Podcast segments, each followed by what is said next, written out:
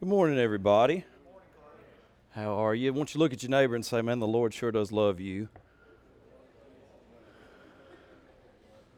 It's good and crowded in here this morning. Anybody doesn't have any seats? There's a few up here. Um, amen.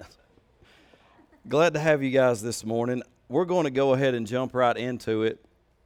Uh, I think that I would be remiss if I didn't if I didn't speak about what's kind of going on in the world today. We had a sermon series going, but I just felt led of the Lord to to address some of the issues that are going on in our world today.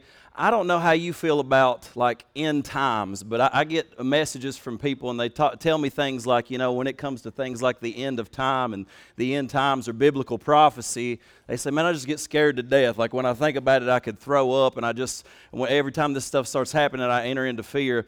And here's one thing that that Christians should understand is that there is nothing that happens in this world that should ever bring us into a place of fear because we are children of God. And at the end of the book, I don't know if you've read it or not, but we're overcomers and we are victorious. And so we're waiting on our King to return and set up his eternal kingdom. And so here's what I want to do this morning. I want to go through biblically. I know a lot of things are happening in Israel. I guess you'd have to hide under a rock to not know that at this point. I'm not a very good news watcher. So last week I had a bunch of people on, Sunday say, Hey, what do you think about what's going on in Israel? And to be honest with you, I didn't know much because I hardly watch the news. But I dove into it a little bit more because I want to be aware of what's going on in the world. I think it's important to, to be aware. I like to be connected while also being disconnected at times, if you know what I mean. But the more that I've, I, have i have dove into it this week, I, I felt led of the Holy Spirit to address some of these things. What do we see from a biblical perspective? What's going on in, the, in our world, and what does that mean for us right now? How should we look at what is actually taking place? And so, what I want to talk to you about specifically from Scripture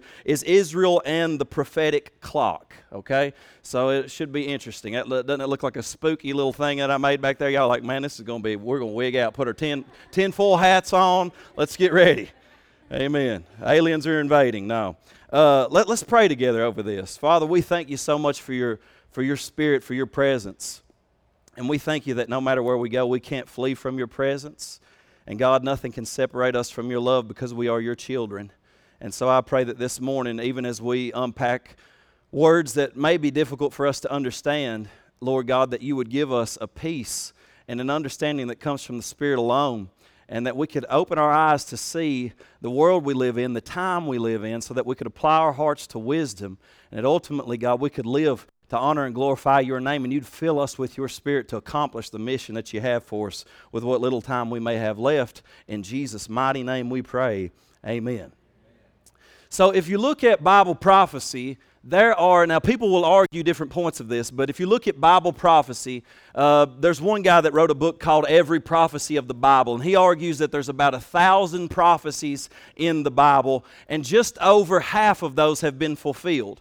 Uh, other people say, well, no, there's about 1,817 specific biblical prophecies in the Bible, and just over half have been fulfilled. There's about 800 left that need to be fulfilled. But the most important and central prophetic word throughout the Bible, actually, that is repeated over and over again more than any other prophecy, is actually the second coming of the Lord Jesus Christ and the kingdom that he establishes in the end. And so that's the, that's the most prominent prophecy throughout Scripture. It is, it is the most uh, spoken prophecy throughout Scripture. Matter of fact, 30% of the Bible that we have have is prophecy or things to come. And most of that has to do with the time we're living in now and the second coming of Christ and the end itself. Now, 329 times in the Bible, the return of Jesus is mentioned and prophesied and, re- and referred to. 216 chapters in the New Testament have the return of Jesus in them. And uh, in those, the return of Jesus is mentioned 318 times. Literally, if you read the New Testament, one out of every 30 verses refers to the second coming of Jesus Christ. I don't know if you realize this or not. It's pretty important. Now, what happened is, you know, throughout church history, every time there has been per- persecution of the church, which, believe it or not, has been more throughout, throughout the age of the church than it has been less We live in a unique time here in America where we don't experience persecution and we haven't experienced persecution. So our theology tends to focus much, much more on what God can do for us in the here and now rather than a cry from the heart that says, Come quickly, Lord Jesus. We need our salvation. We need you to establish your kingdom. So we think differently about these things. We feel peace, we feel comfort, comfort, and we have been blessed. But can I tell you that throughout church history, the church has been persecuted, and even in our world today, many nations are still persecuted, and many people are having church services today underground, hiding from people that would love to kill them. Amen. And so we always have to keep that in our mind and understand that our world is at war. There's a spiritual warfare going on, but the second coming of Jesus is something that the church must be focused on. Now, the only one who can foretell the future is the one who lives outside of it. God Matter of fact, Einstein's theory of relativ- relativity proves that time and space are created things, and that God created time, space, and matter, but He exists outside of time and space. He is the Alpha and the Omega, the beginning and the end. The reason He can prophesy through Scripture in great detail what is going to happen in the future is because He Himself stands outside of time and sees all moments throughout world history as if they were all happening at once. He sees the beginning from the end end. He sees the end from the beginning, and all of these things he has already foreknown and foreseen. But yet he deals with us as human beings who are a part of time, and so he deals with us relationally within the realm of time. Somebody said, well, I, my mind just bled. Um, but that's who God is. He is above all, He is all powerful, and He is sovereign. And He sees things before they even happen. He knows all things. And this is why we have the prophetic word of Scripture to point us to certain things. And He sees this. And our God is the only true God. And prophecy, actually, in my mind, proves that the Bible is accurate and true. So many people want to disagree with Scripture, but you cannot deny that you've got at least 500 specific prophecies in Scripture that have come to pass exactly as as they were spoken. And, and the, the ability for that to happen, you'd have to win the lottery about 700 times, okay? Like it, it's just something that is not going to happen unless it was God Himself behind it.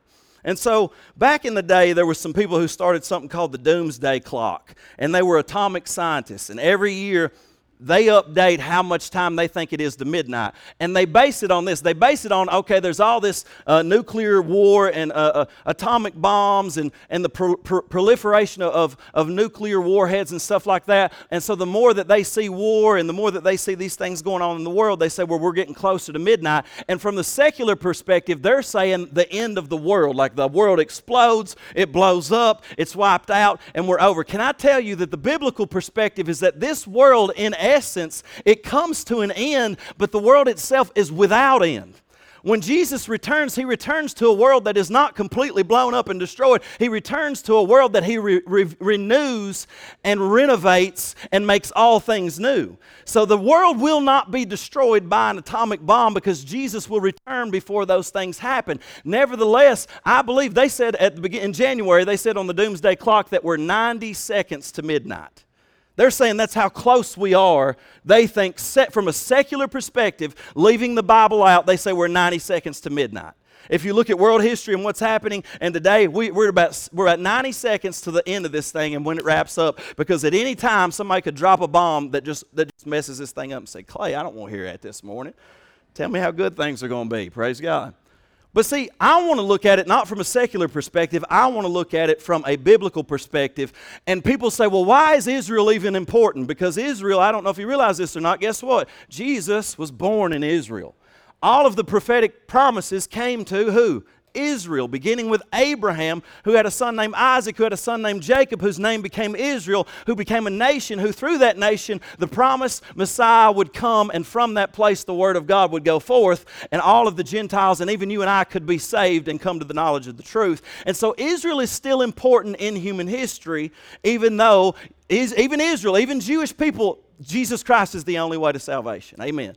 But we need to go through this and let's look at prophetic fulfillment just from 1948 until the current. Because if you go back, here's what's interesting. If you go back just to 1943, there's a whole lot of prophecy that has just been fulfilled from the mid 1940s up until current.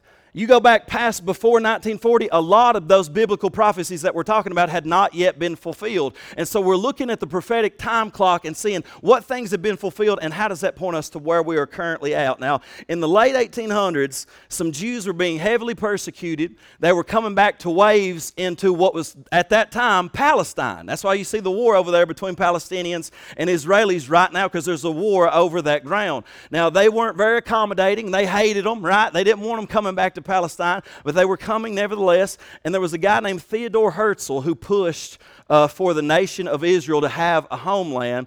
And here's one of the first things that was prophesied that shows us that we're moving in that direction, and that is the revival of the Hebrew language. Now, Eliezer ben Yehuda in the early 1900s revived the Hebrew language. And you say, why is that important? Because I don't know if you re- recognize this or not, but Israel in AD 70 was destroyed by the Roman Empire. For 1900 years, they were not a nation. All of the Jewish people were scattered all the way throughout the earth, and then all of a sudden in the late 1800s, they were being persecuted everywhere that they were, and all of a sudden they were starting to come back to Palestine then. But see, they were just coming back. But guess what? Because they had went into all these other nations and none of them spoke Hebrew, the Hebrew language went into disuse. But God had prophesied in Zephaniah 3 9, For then I will restore to the peoples a pure language that they all may call on the name of the Lord to serve him with one accord. So when the pure language, Hebrew language started to come back, that was a prophecy being fulfilled that, hey, something is changing, the tides are turning. In Jeremiah 31 23, Jeremiah prophesied, Thus says the Lord of hosts, the God of Israel, they shall again use this speech in the land of Judah and in its cities when I bring back their captivity. The Lord bless you, O home of justice and mountain of holiness. So the Hebrew language had not been used, and all of a sudden, this guy, Ben Yehuda, he reforms the language. The people are coming back. They're beginning to speak their home language again, and it sets up the place for the next prophecy for all of the Jews to begin to return to their homeland of Israel. And that's the second prophecy uh, fulfillment that points us to the end as well, is that they were going to be regathered, all of the scattered Jewish people were going to be regathered back into Israel. So the Hebrew language was revived so God could bring the children of Israel back into the land that they were out of. Now, 1917, the United Kingdom did something called the Balfour Declaration, and they basically got behind them and they said, We want to, we want to establish a homeland and, and, and, and recognize Israel as a nation. And here's what's interesting y'all, y'all know Ezekiel 37 about the dry bones, like Pentecostal people and preach the fire out of it because they're like, You're a bunch of dry bones in the valley, bless God, and you're going to come. You know, and I, I, I like that. You know what I'm saying? I preach that maybe next Sunday. Uh, but actually, that and that's good preaching. I'm good with that. But Ezekiel 37 on, on, on historical value as you read it and interpret, interpret it as it's, as it's written, most scholars would say that it's actually, actually speaking to a time in the end when Israel would be scattered, because in, in, the, in the scripture, Israel is scattered and they're dead and they're dry bones. Well, this refers what many people would say to the time of the Holocaust, because Israel was scattered throughout the nations very little of them, if any, were in Palestine or Israel. They're scattered throughout the nations. But what happens in the early 1900s, as prophesied by Ezekiel, the bones begin to rattle and they begin to come together because the Hebrew language is being revived. Some of them are starting to head back to Palestine, and God prophesied those bones would start rattling and they'd start coming together, and I'll bring you up out of your graves. And here's what he says in Ezekiel 37, verse 11 through 14. He, he said to me, Son of man, these bones are the whole house of Israel. They indeed say, Our bones are dry, our hope is lost, and we ourselves are cut off. Therefore prophesy and say to them, Thus says the Lord God, Behold, O my people, I will open your graves and cause you to come up from your graves and bring you into the land of Israel. Then you shall know that I am the Lord. When I've opened your graves, O my people, and brought you up from your graves, I will put my spirit in you, and you shall live, and I will place you in your own land. Then you shall know that I, the Lord, have spoken it and performed it, says the Lord. Now, I don't know how familiar you are with the Holocaust, but in the 1940s and World War II, when Adolf Hitler, who I personally believe was an antichrist. We use that word a lot. In 1 John, he said there are many antichrists that have gone in the world. I think that Satan always has a man. He doesn't know the timing. He's, he's, he, he, he's wise, but he's also very foolish. He doesn't know the timing of these things, but at any given time, he would love to take over control of this world and raise up a man that would destroy Christians and Jews in totality so that he himself could be worshiped in, in human form. That's what his desire has been all along. And I think that Adolf Hitler was an antichrist, but I think God is a restrainer, and he said it's not quite time yet. And he stopped that. But do you realize that when God stopped that, Adolf Hitler had killed six million Jews? In concentration camps and other things. Six million. Now, you say, well, I don't know how many people that is. You know how many people there are in the state of Kentucky right now? About four million. That's killing the entire state of Kentucky and then another half of the entire state of Kentucky. That's a lot of human beings and they murdered all those people. And there's this prophecy that even though it seemed like their hope was cut off, God's going to start to cause those bones to rattle, and He's going to bring them back up out of their graves, and He's going to send them back to their land. This was prophesied about. And so Israel is kind of a super sign of the end times. And that's why whenever you see uh, things happening in Israel, everybody gets excited. And let me say this everybody has different interpretations and views of the end times. I think personally some of them are very wrong. But at the same time, I'll be honest with you, there's so many things in Scripture that we cannot fully understand. We need to hold these things lightly and hold tightly to the things that Jesus tells us to hold tightly to. So, what I'm teaching you right now is not something that I'm saying, hey, this right here proves this and this proves this and this means Jesus is coming back at this time. Nobody knows that day or hour. We could have another day, we could have a thousand more years. I'm not exactly sure, but I think it's important based on Scripture that we should know these things and pay attention to what is happening because God gave us this word for a reason. Amen. And so, a nation, get this, from AD 70 when the Romans killed over a million Jews and destroyed Jerusalem outright, and the, and the temple was destroyed until 1948, Israel was not a nation. You got to think about that. Isaiah 11, verse 11 and 12, it says, It shall come to pass in that day that the Lord shall set his hand again, notice this, the second time to recover the remnant of his people who are left from Assyria and Egypt, from Pathros and Cush, from Elam and Shinar, from Hamath and the islands of the sea. He will set up a banner for the nations and will assemble the outcasts of Israel and gather together the dispersed of Judah from the four corners of the earth. earth. And so the third point of, of prophetic fulfillment is that Israel became a nation, and this happened on May 14th of 1948, and they had not been a nation for 1900 years. Now, he actually says a second time. A second time. Now, this is very interesting because when Isaiah is prophesying, they had not even yet been deported the first time into Babylon.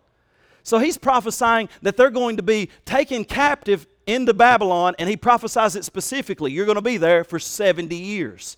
And when they return from Babylon and take Israel back, do you know where they all return from? One place, Babylon. That was when they were dispossessed, they came back, they regained Israel. Well, guess what? In AD 70, they were dispossessed again, and it took them 1900 years to regain Israel this time. But, G- but God says in His scripture here, a second time they're going to be dispossessed, and even a second time I'm going to bring them back, not just from Babylon, but from all the nations of the world. It's a very specific prophecy. You see that? And so he's saying that, and get this throughout human history, there has never been a nation that has been dispossessed twice and regained itself. Ever. Only Israel. Why? Because God is doing something very specific with Israel. Israel is one of the, Israel's like the size of Connecticut. I don't know if y'all realize, like it is the smallest little thing in the middle of the Middle East, and there ain't nobody gets tore up over Papua New Guinea or Guam. You know, that stuff don't even show up in the news. Like people don't even care about that. But when something happens in Israel, man, why? Because it is the center of spiritual warfare. It has been prophesied about so much that Satan wants so badly to destroy destroy it because he does not want God's plans to be fulfilled. But let me tell you something I don't care how mad Satan gets, he cannot thwart the plan of God for this world. He cannot thwart the plan of God for your life. And we need to be settled in that and strengthened in that because we are overcomers in this hour. We've got a God that is for us, and if He is for us, then who in the world could be against us? Isaiah 66, verse 7 and 8, it says, Before she was in labor, she gave birth. Before her pain came, she delivered a male child. Who's heard such a thing? Who has seen such things? Shall the earth be made to give birth in one day, or shall a nation be born at once? For as soon as Zion was in labor, she gave birth to her children. See, that's what happened to Israel. Miraculously, they became a nation in one day. They became a nation in one day, and it was prophesied about miraculously, and never before had that happened where a nation had been dispossessed twice. The fourth thing is that, see, they became a nation, Israel became a nation in 1948, but you had Palestinians. Like over there right now, that's what you see. You see Palestinians at war with Israel because even then, that place was filled with Palestinians and they were fighting over that land. And at that particular time, Jerusalem was not not a part of Israel. They had not regained Jerusalem as their nation's capital. Donald Trump, when he was a, a president here just before, he, he was one of the first ones to acknowledge uh, completely and fully that Jerusalem was Israel's capital. Uh, and, and, and so, anyway, in 1967, though, something very specific happened. And Jesus actually talked about it a little bit because Jesus, before he died, he prophesied to the people in Israel. And he said, Look, when after this, he said, I've, I've longed to gather you under my wings like a, like a hen would gather her chicks, but you've, you've, you've, you've rejected me. And because you've rejected your Messiah, your house is going to be left to you desolate. And, and not one stone is going to be left upon another. And he prophesied that the Roman Empire, Jesus died around 33 AD, 70 AD, Rome comes in, and when they come in, they absolutely destroy Israel. The temple is decimated, and they kill about a million Jews. Israel ceases to be a nation. Jesus prophesied about it in Luke 21. He said, When you see Jerusalem surrounded by armies, then know that its desolation is near. Then let those who are in Judea flee to the mountains, and let those who are in the midst of her depart, and let not those who are in the country enter her. For these are the days of vengeance, that all things which are written may be fulfilled. But woe to those who are pregnant, and to those who are nursing babies in those days, for there will be great distress in the land and wrath upon this people, and they will fall by the edge of the sword and be led away captive into all nations. See, that's, that's, that's 70 AD specifically. And Jerusalem will be trampled by Gentiles until the times of the Gentiles are fulfilled. Now, what he's saying is, is that Jerusalem is going to be not under the ownership and under the governmental leadership of Israel. It's going to be trampled under the foot of Gentiles, and Gentiles are going to be ha- basically have Jerusalem captive until the times of the Gentiles are fulfilled. Now, they were, became a nation in 1948, and in June of 1967, there was something called the Six Day War, and Israel regained Jerusalem once again and get that back, and they restored Jerusalem. So when you start to see not only Israel restored as a nation. See, Jesus said this, and a lot of scholars will say this. He, he had a little bit of a parable. He said, As soon as you see the fig tree begin to blossom, he said, you know that basically the time is near. And a lot of people will say that Israel, he, he's referring to Israel as that fig tree. And when you see that fig tree begin to sprout and blossom and become a nation in Jerusalem, uh, he, he's saying that's when you need to start paying attention. That's when you need to start watching what's going on. And so 1948, 1967, they get back Jerusalem. And then number five, let me give you another one. There, there, there was a ton of these, honestly, as I was studying, and I just had to select a few and try to keep it within the realm of uh, decency to not kill you guys this morning. but number five, uh, Russian Jews specifically immigrate to Israel in 1988. I'm going just based on timeline. In Jeremiah 16, verses 14 and 15, it's also in Jeremiah 31. He said, Therefore, behold, the days are coming, says the Lord, that it shall no more be said, The Lord lives, who brought up the children of Israel from the land of Egypt. But the Lord lives, who brought the children of Israel from the land of the north and from all the, all the lands. See, do you remember? God brought, brought the children of Israel out of the land of Egypt and they crossed the Red Sea. This prophecy says no longer will God just be known as a God who brought them out of Egypt, but he's going to be known as a God who brought them out of the north country. And, and he says, the land of the north and from all the lands where he had driven them, for I will bring them back into their land which I gave to their fathers. Now, the Soviet Union and the Iron Curtain fell in 1989, and since 1989, 1.7 million Jews have returned to Israel specifically from Russia. Amen fulfillment of prophecy. Now, there, you know, some Bible scholars, I got this. That's a terrible map, isn't it? You see at the bottom of it, Google. I mean, sometimes it's good for you, sometimes it ain't. That just made me look bad this morning. you got Israel down there directly north of Israel. This is why a lot of scholars say that Russia is the north country because Moscow is directly north of Jerusalem. And, and, so a lot of scholars will say that. Do, do I know for certain? You better believe I don't know. There's so many things in this that I don't know. I'm just trying to teach it uh, the best that I can to help give us an understanding. And so, but here's the thing. That being said, you can take that ugly, ugly map down just to, that being said, Israel is currently at war, as, as you all know. You say, Well, I don't really want to think about that, Clay. But here's the thing when things do happen in the world, we should not tuck our heads and hide. We should not say, I don't want to hear about that. I don't want to think about that. We should be able to discernfully receive any information that is happening in the world and be prayerful about it and respond with sobriety and respond with biblical knowledge and have even answers for those who are questioning things. Because when these things happen, do you know what happens? God starts to draw people's hearts. They, they look at the condition of the world and they say, man, there's got to be something beyond this. What's going on in the world? Is it just going to crumble and end, or is there any hope whatsoever? And we can emphatically say, yes, there is a hope, and His name is the Lord Jesus Christ. He's come to save you from, from, from your sins, and there is a promise that no matter how bad it gets, and no matter how many wars go on, and no matter how many pestilence break out, Jesus Christ is returning to take His children to Himself and restore an eternal kingdom, and you can have that. And that's the promise, that's the hope that we offer as Christian people. But Israel is at war, and here's what's interesting. If, if, if you saw what's going on, it, they're at war with a, a, group called Hamas, which is an Islamic militant group. And I don't know if you, if you know what happened, and, but, but they killed about 1,300 Israeli, uh, Israelis, and some people would even argue that they didn't even they don't even have the idea that they could possibly beat the Israelis. But there's more going on because Hamas is funded by a nation called Iran, and that'll make more sense whenever we get into this. But as, as I was studying this, they they go in, they they raped women, they took hostages, they beheaded babies. I mean, they did some horrific violent things. And they didn't do it against the military of Israel, they did it against the civilians. They did it against women and children. They took people hostage so they could hide behind them. Now, if you are a Hebrew Bible scholar, now this right here is just me just showing you something interesting. I'm not saying anything, like, don't take this as like, oh, well, my pastor said this. I'm just saying this is interesting, okay?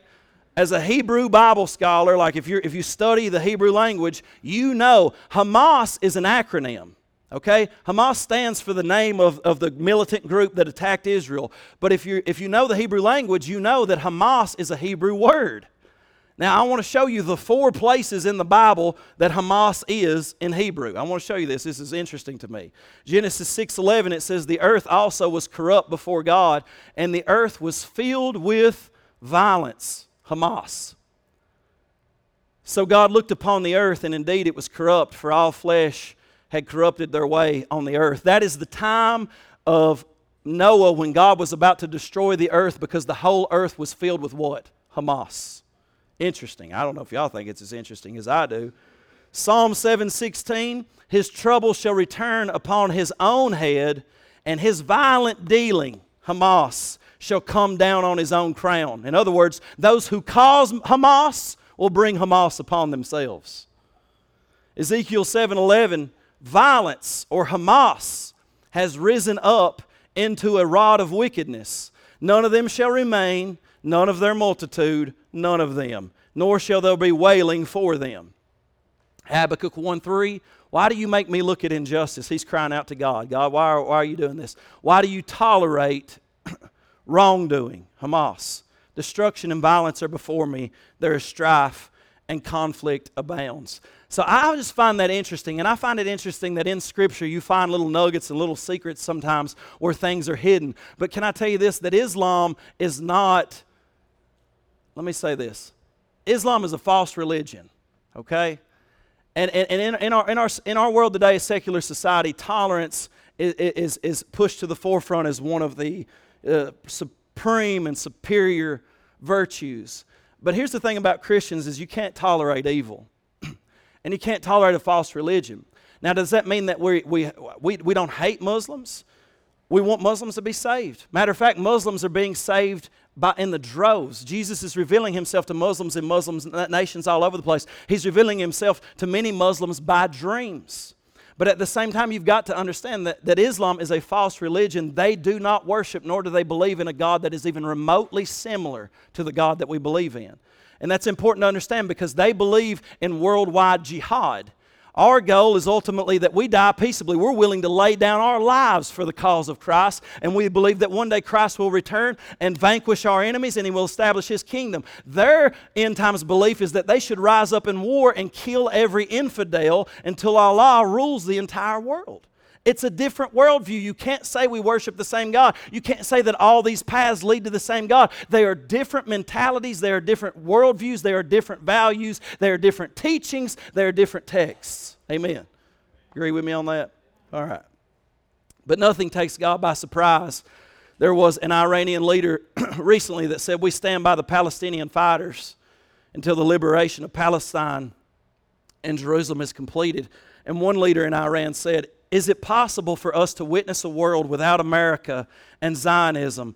But you had best know that this goal is altogether attainable and surely can be achieved because the regime that is occupying Jerusalem must be wiped off the map. Now, the, the people called the uh, Ayatollah in, in Iran, they call Israel the little Satan, they call America the great Satan. You understand that? What is confounding is that our president, and this is not like, I'm not trying to make a political message, okay? I'm just trying to point out some things. Y'all good? Obama, when he was in office, he sent $1.2 billion in cash, son, like cash, folding bills in a brick to Iran, the leading supporter of terrorism in the world. He promised them another $100 billion. When Trump came into office, he canceled that.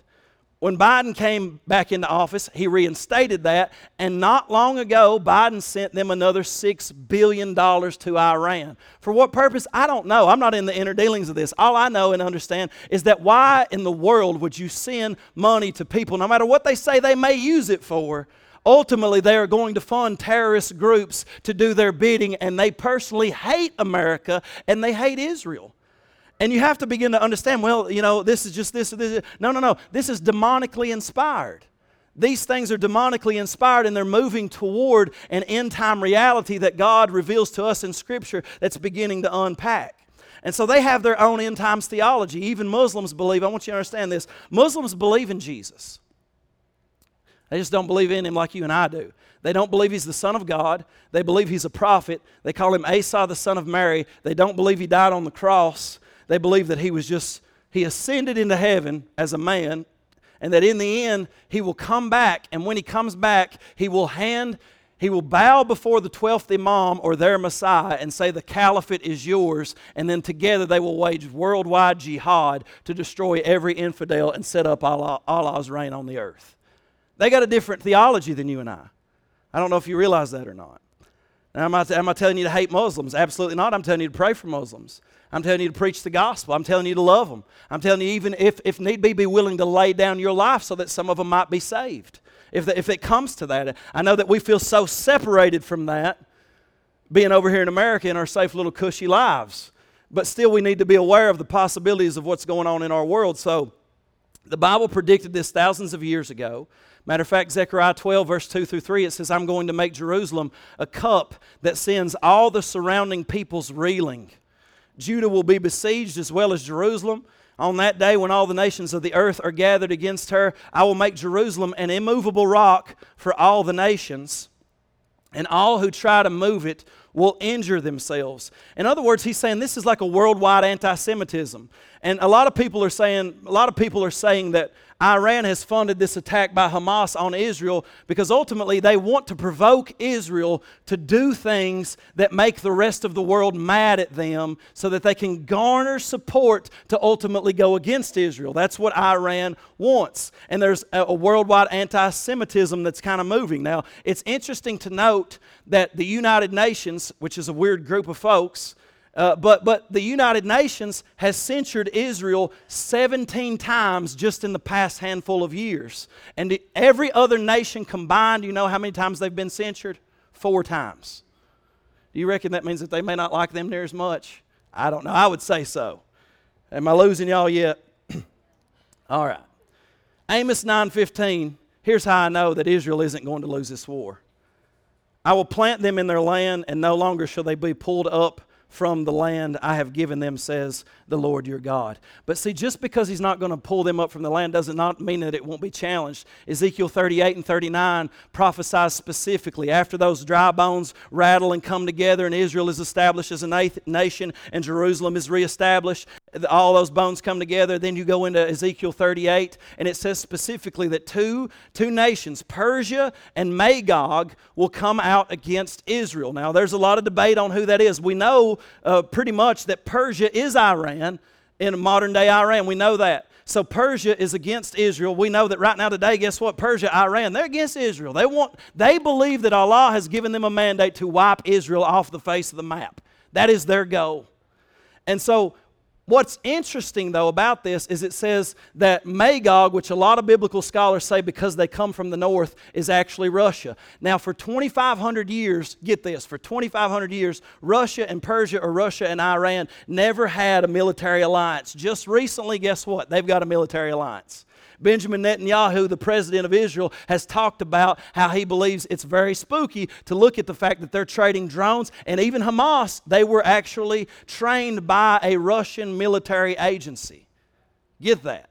So, right, so people are, are people are saying, okay, so what if that leads to Gog and Magog? Will it? I don't know. I have no idea. I'm just saying it's interesting, folks. Amen. Amen.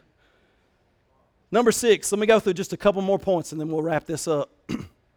Number six, and this is probably the spookiest one that I've got. I'm not even really sure about it, but I thought, again, it's interesting.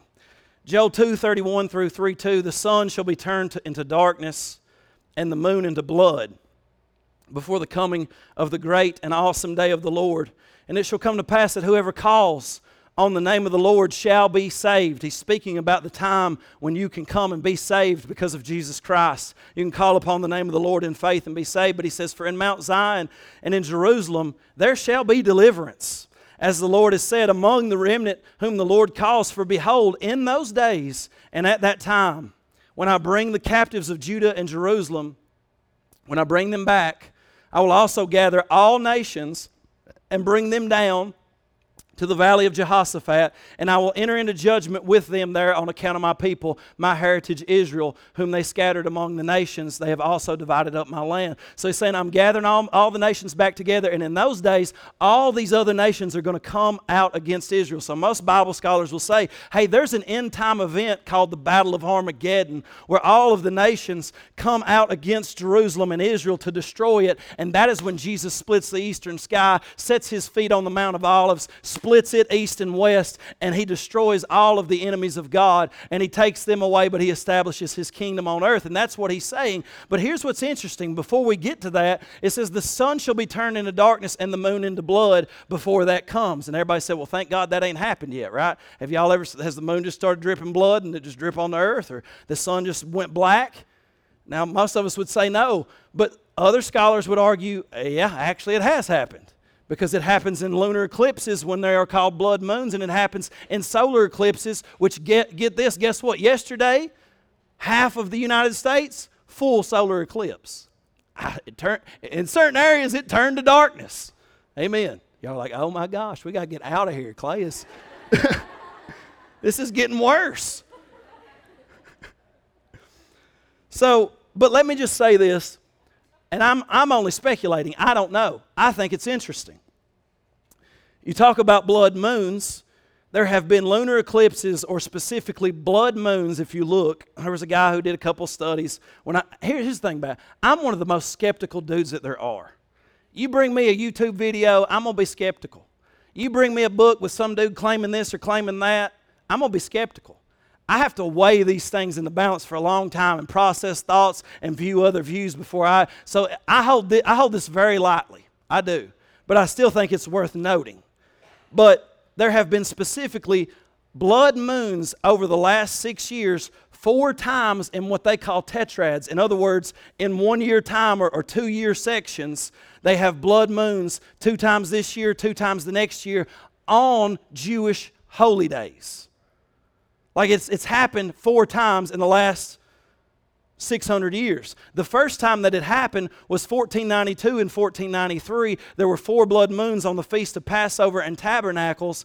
And what was interesting about that is during that time is that the Jews were expelled from Spain by Queen or, or by King Ferdinand and Queen Isabella, and they were expelled from Spain 1492 1493. Christopher Columbus, believe it or not, he was a Jew and he was actually a Marrano. He posed as a Catholic so that he wouldn't be persecuted. But when he came to America, he was looking for a land for the Jews to be free. And interestingly enough, the safest place for Jews throughout world history has been America.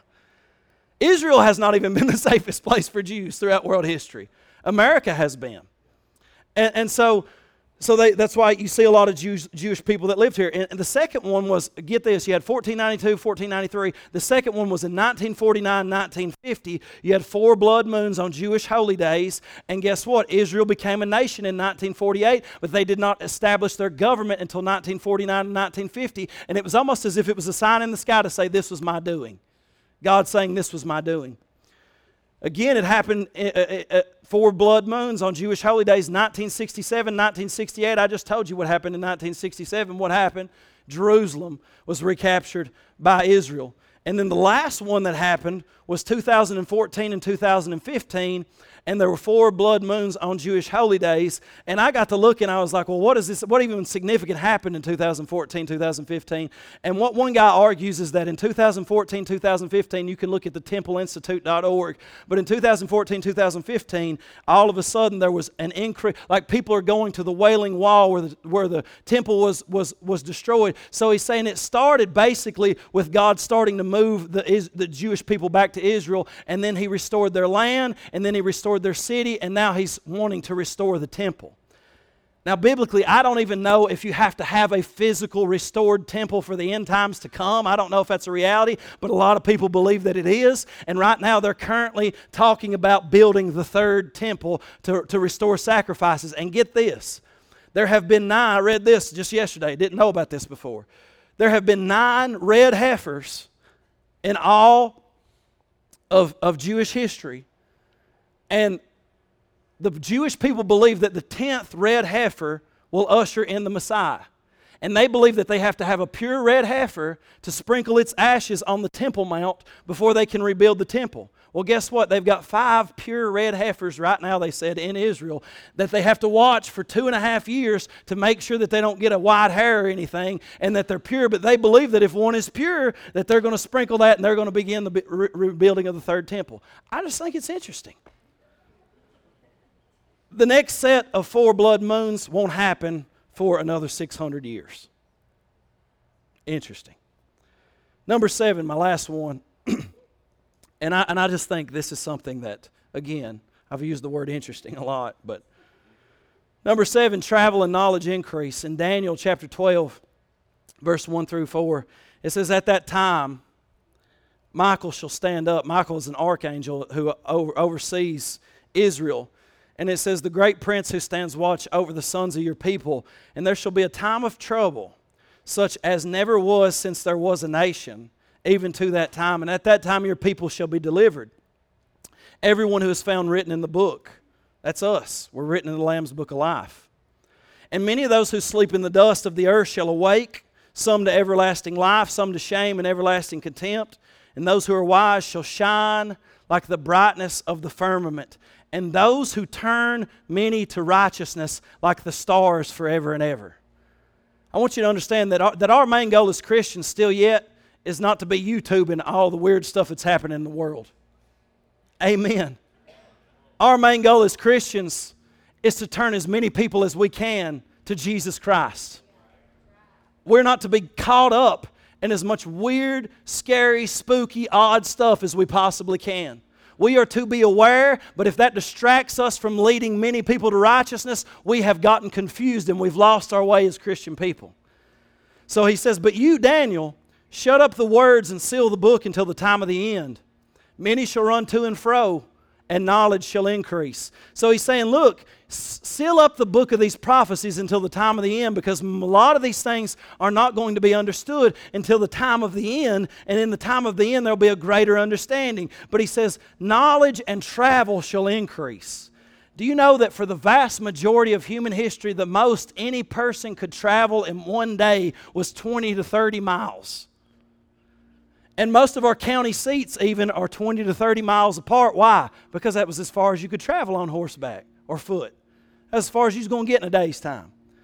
In today's world, though, we had planes come in in about the 1920s, and right now, 6 million people every day fly somewhere on the planet. Six million people every single day are just flying, going here, going there. I mean, in a year's time, I go to Florida, Colorado, you know what I'm saying? I go to these different places. I'm just traveling like crazy. There are people in here, you go to church to a place that's 20, 30 miles away from where you live. That's, we live in a time where people run to and fro. We also live in a time where knowledge is increasing. How many of y'all ever been on Chat GPT? You ask that sucker anything, son. He wrote me a song the other day. It's a pretty good song. But there's a guy named Buck, Buckminster Fuller. He wrote a book in 1982 called The Critical Path, and it says that he describes the knowledge doubling curve, explaining that new knowledge, which has doubled every century, so knowledge has doubled every century, every hundred years until 1900. So from 1800 to 1900, knowledge doubled. But he said now it's estimated that knowledge doubles every 18 months. And the pace of growth is increasing. IBM now says that the building out of the internet will lead to knowledge doubling every 12 hours. They're saying that what the internet's actually causing, what Google, and you can ask anything, any question at any time, and you got dudes like uh, Elon Musk wanting to put Neuralink in your brain. Like all this knowledge will be available. What used to take 100 years for us to gain that much knowledge will then now take 12 hours. That's insane. He said, Many will run to and fro, knowledge shall increase. So you say, All right, Clay, what about all this crazy stuff, man? What about the Antichrist, the Great Tribulation? all these things are going to happen. Who is the Antichrist? Clay, would you tell us this morning? I'm going to tell you right now. I'm kidding. I'm not going to tell you. I mean, there's a lot of good candidates out there. A lot of good candidates. But we don't, we don't know that. But here's the interesting thing Jesus, when he spoke in, in, in, in, the Gospels, when Paul spoke in Second Thessalonians, when Peter spoke in Second Peter, they all agree that the reason God delays is for one sole purpose so that this gospel of the kingdom will be preached to all nations. There's one reason why God is delaying, and it's not so we can know a much bunch more crazy stuff and be freaked out. It's so that we can continue to carry the gospel into the places that it's not yet been carried. And you say, Well, Clay, it's been carried here in Manchester. I bet you it hasn't. There are people right here in our midst that don't truly know the gospel, have never had anybody truly reach out to them with the gospel of Jesus Christ. Yes, it still needs to go into certain nations and certain tribes, but it needs to hit right here as well. There's a lot of people that Jesus has not yet saved that he wants to save before he splits that eastern sky and returns. And they say, so here's what's interesting because they start to ask about the end times in Acts 1 6. Jesus is raised from the dead, he's conquered death. And I'll be honest with you, with all the biblical prophecy that they knew, I would have asked the same question. If I saw Jesus right now and I had a question to ask, I'd be like, dude, when you setting this up, it's, it's stressful down here. Like, let's, let's go ahead and wrap it up. You know what I'm saying? I know, I, I know these young people like, I got lives to live. I'm like, I've had enough. I mean, I love life, don't get me wrong, but I have just as good a time with my wife and kid in an eternal established kingdom of peace for eternity. I don't know about you. I'm looking forward to the day of the Lord. The day of the Lord is not something that Christians fear. The day of the Lord is something that Christians sing about and celebrate and are able to go through the most difficult times because they know that it's coming. They know that it's coming and they cry out, Come quickly, Lord Jesus. We need you to come. We see that the world's broken and we know that you're going to come and restore it. Acts 1 6 they asked Jesus after he'd been raised from the dead, his disciples gather around, they say, when they come together, they asked him, saying, Lord, will you at this time restore the kingdom to Israel? That is not a bad question. It's a very good question. You've, dude, you defeated death. We saw you. You were dead. You've been raised from the dead. We know all of the biblical prophecies. Now is now the time that you will just go ahead and restore this thing and get this established and bring eternal peace. Will you do it now, Lord? And you know how Jesus answers them? He, he responds in this way.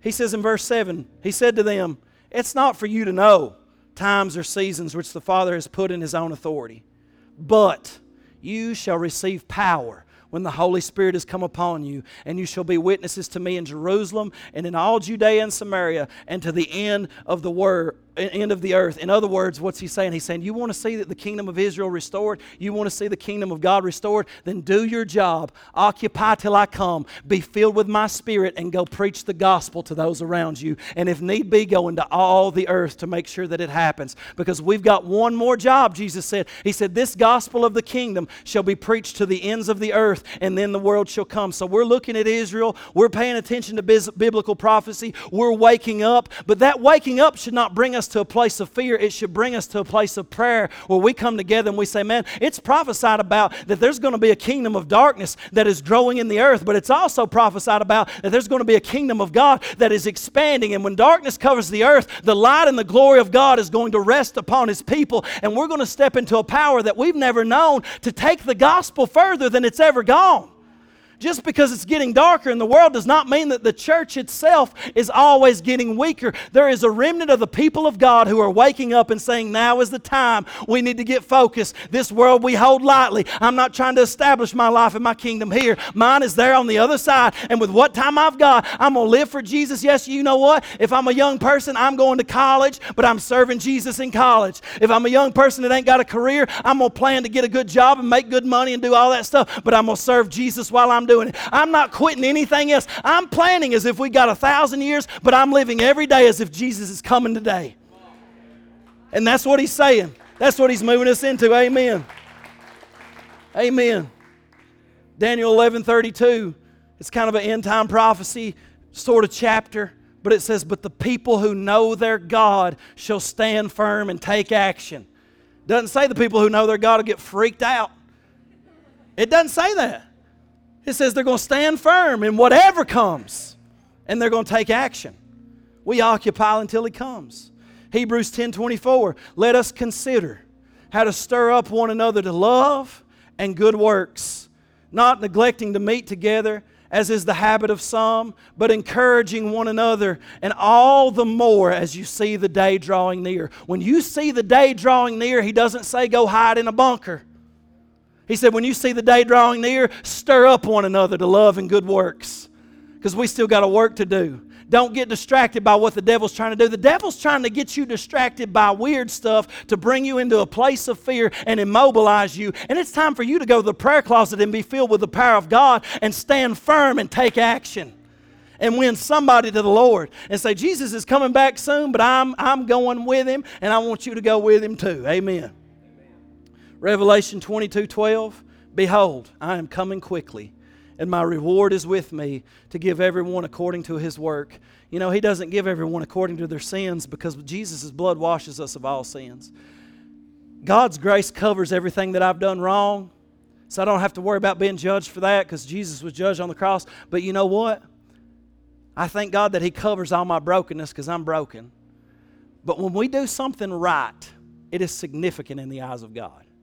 And he says, when, when I come back, for those who turn many to righteousness and they live their life for me and they raise their children well and they teach them about Jesus and they live a, a holy life in a wicked world, he said, For those I'm bringing my reward with me. There's a reward on the other side of this, folks. That's what we're living for. I'm not living to see how much wealth I can amass, or how big a house I can build, or how cool of a pastor I can be, or how many good sermons I can preach. I'm living for the reward that Jesus Christ comes and says, Well done, my good and faithful servant. You were faithful over a few things. I'm going to make you ruler over many. And when you are faithful to what God has called you to, when you're faithful to your household, when you're faithful to the people around you and your family, and you do what God calls you on a daily basis, you go to work, you live your life with joy even when the world's burning and the mountains are falling. People are going to say, Man, you got something that I don't have. And you're going to say, Let me tell you about Jesus. If the world crumbles, He's going to take me up one day and everything is going to be all right. Amen. Amen. I was done like 30 minutes ago, I feel like. Luke 21 28, I'm completely done right here. He said, Now, when these things begin to happen, look up and lift up your heads because your redemption draws nigh. He does not say, be scared to death, go hide somewhere, freak out. He says, when these things begin to happen, look up, for your redemption is drawing nigh. Amen. Bow your heads with me this morning.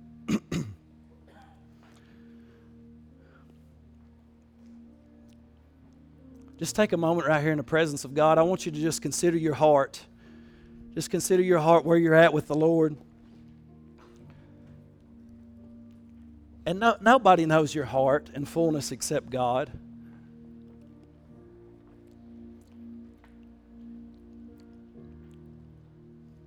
But I think if you ask the Holy Spirit, He could show you exactly where you are at.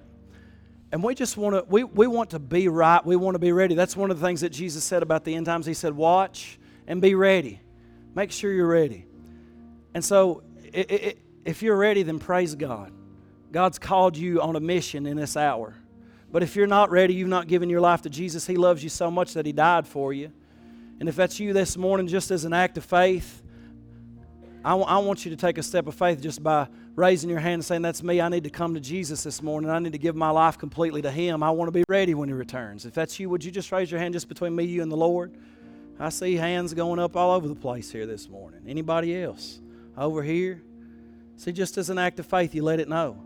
Now, here's the thing every single one of us, we can take a moment here just to commit our lives to the Lord. Just afresh, even if you're saved, to commit our lives to the Lord. Say, Lord Jesus, we just come to you right now and we pray, Father, God, that you would forgive us of all of our sins and all of our shortcomings and even the times, God, that we've gotten so caught up in this world that is passing away. Lord Jesus, and, and set, put all of our eggs in this basket. But Lord God, we're a people who are, who are called citizens of heaven. And so, Lord, today we repent of our sins and we ask you to purify us, Lord, and fill us afresh with your Holy Spirit because you have told us to occupy and do business and accomplish your work until you come and you return. So help us to fix our eyes on that, Lord Jesus, and fill us each afresh with your Holy Spirit, God. And for each person that doesn't know you, Holy Spirit, I ask that you draw them with the power that only you can draw them into your presence and into a place of repentance and into a place of truth where they receive the salvation that only you can bring, God.